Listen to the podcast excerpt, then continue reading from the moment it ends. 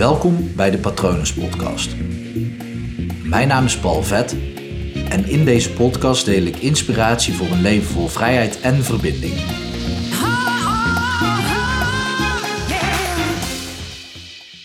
Als je overal bent, ben je nergens.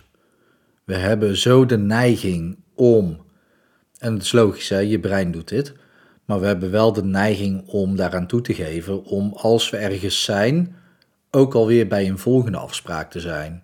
Of ook alweer bij een volgende post. Of ook alweer bij morgen. Of aan gisteren te denken. Of aan de vakantie te denken. Of te dromen over dingen die zouden kunnen gebeuren in je leven. Of te Instagrammen, Facebooken, TikTokken. TikTok is de meest gevaarlijke, vind ik nog. Het is wel een toffe app, maar daardoor juist ook extreem gevaarlijk. Misschien ben je ook wel aan het gamen. Eigenlijk continu als je ergens bent, zou je eigenlijk ook daar moeten zijn. En ik zeg moeten, ehm, dat is natuurlijk helemaal aan jezelf. Maar op het moment dat jij rust wil ervaren in je leven en vrijheid wil ervaren in je leven en ontspanning wil ervaren, dan is het juist zaak om ook gewoon echt daar te zijn, op die ene plek, met die ene persoon, in dat ene boek, met die ene hobby, bij die ene podcast.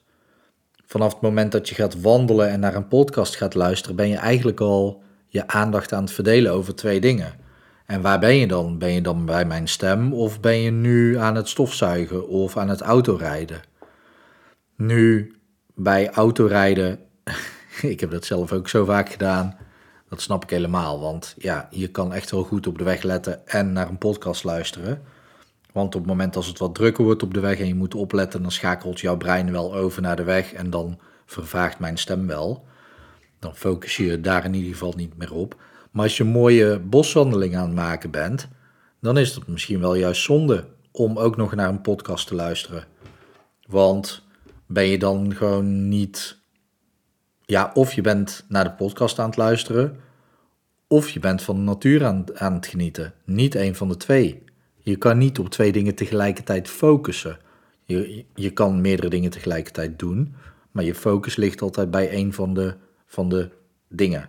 Ik wou zeggen twee, maar ik weet ook dat er mensen wel eens meerdere dingen tegelijk doen. En dat is echt zonde, want op het moment dat je dus in je, in je gedachten overal probeert te zijn, dan ben je dus nergens echt concreet aanwezig. En aanwezigheid, die, ja, die aanwezigheid van jou, die creëert gewoon rust in je leven. Die creëert vrijheid, ontspanning.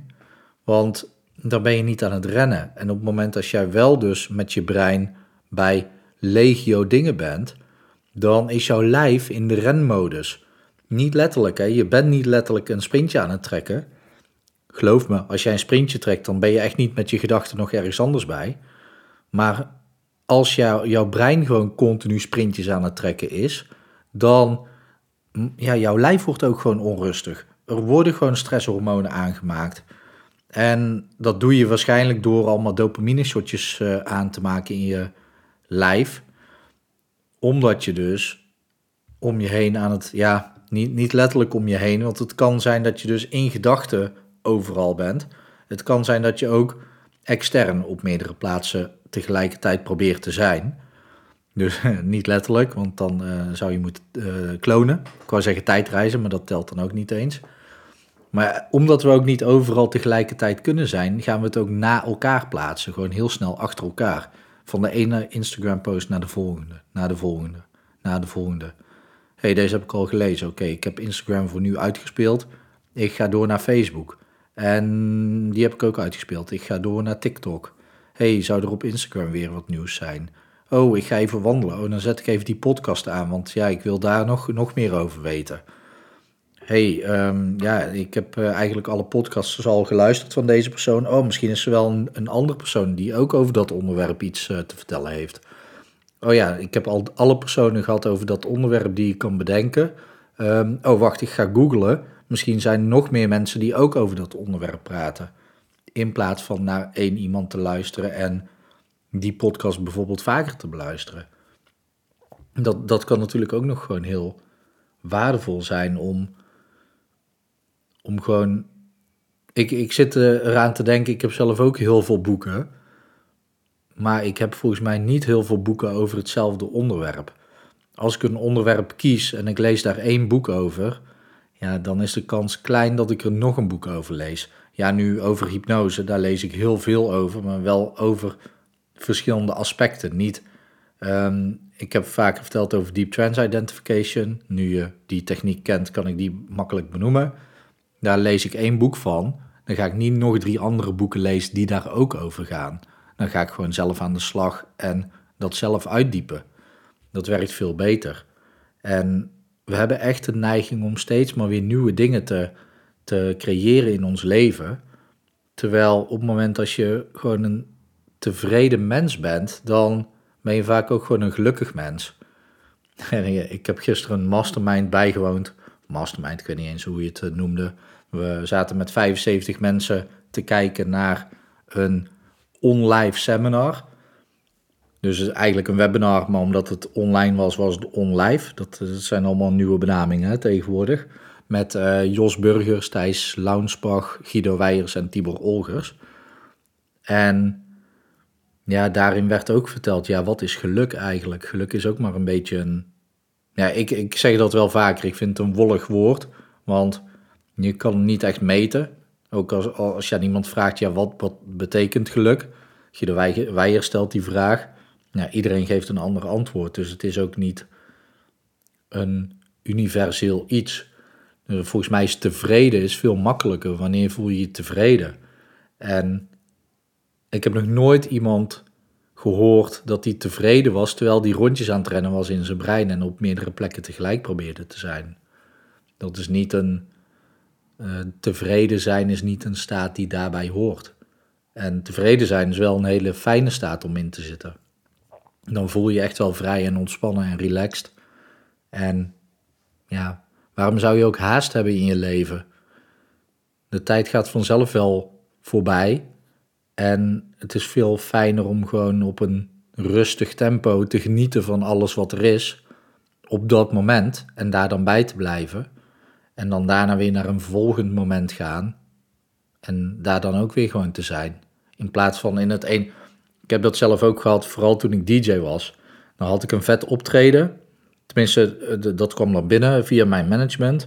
Ja, je mag eh, in die club staan, dikke club, met, ik noem maar iets hoor, Afrojack. Dan dacht ik, wauw, ja, dat is vet. En dan keek ik daar eh, al die tijd naar uit.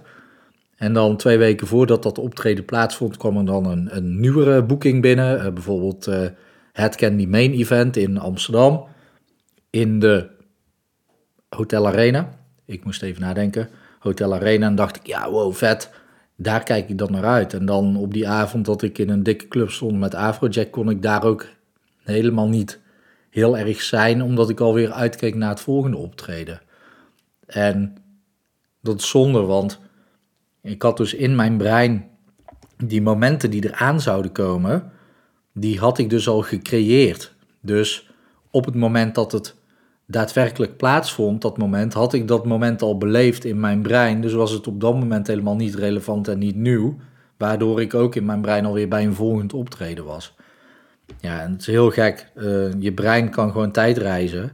En die kan dus momenten al beleven voordat ze hebben plaatsgevonden. En die kan dus ook momenten herbeleven. Want dat kan dus ook nog, dat je de hele tijd op je verleden aan het herkouwen bent. En dat is gewoon zonde. Het werkt gewoon veel beter om gewoon lekker hier te zijn, op dit moment dus naar mij te luisteren. En ik weet dat als ik langzamer praat, dat jouw brein automatisch de neiging heeft om weg te draaien van mijn stem en zich ergens anders op te gaan focussen. Want ja, dat is natuurlijk wat jouw brein doet. Continu de omgeving scannen naar gevaar.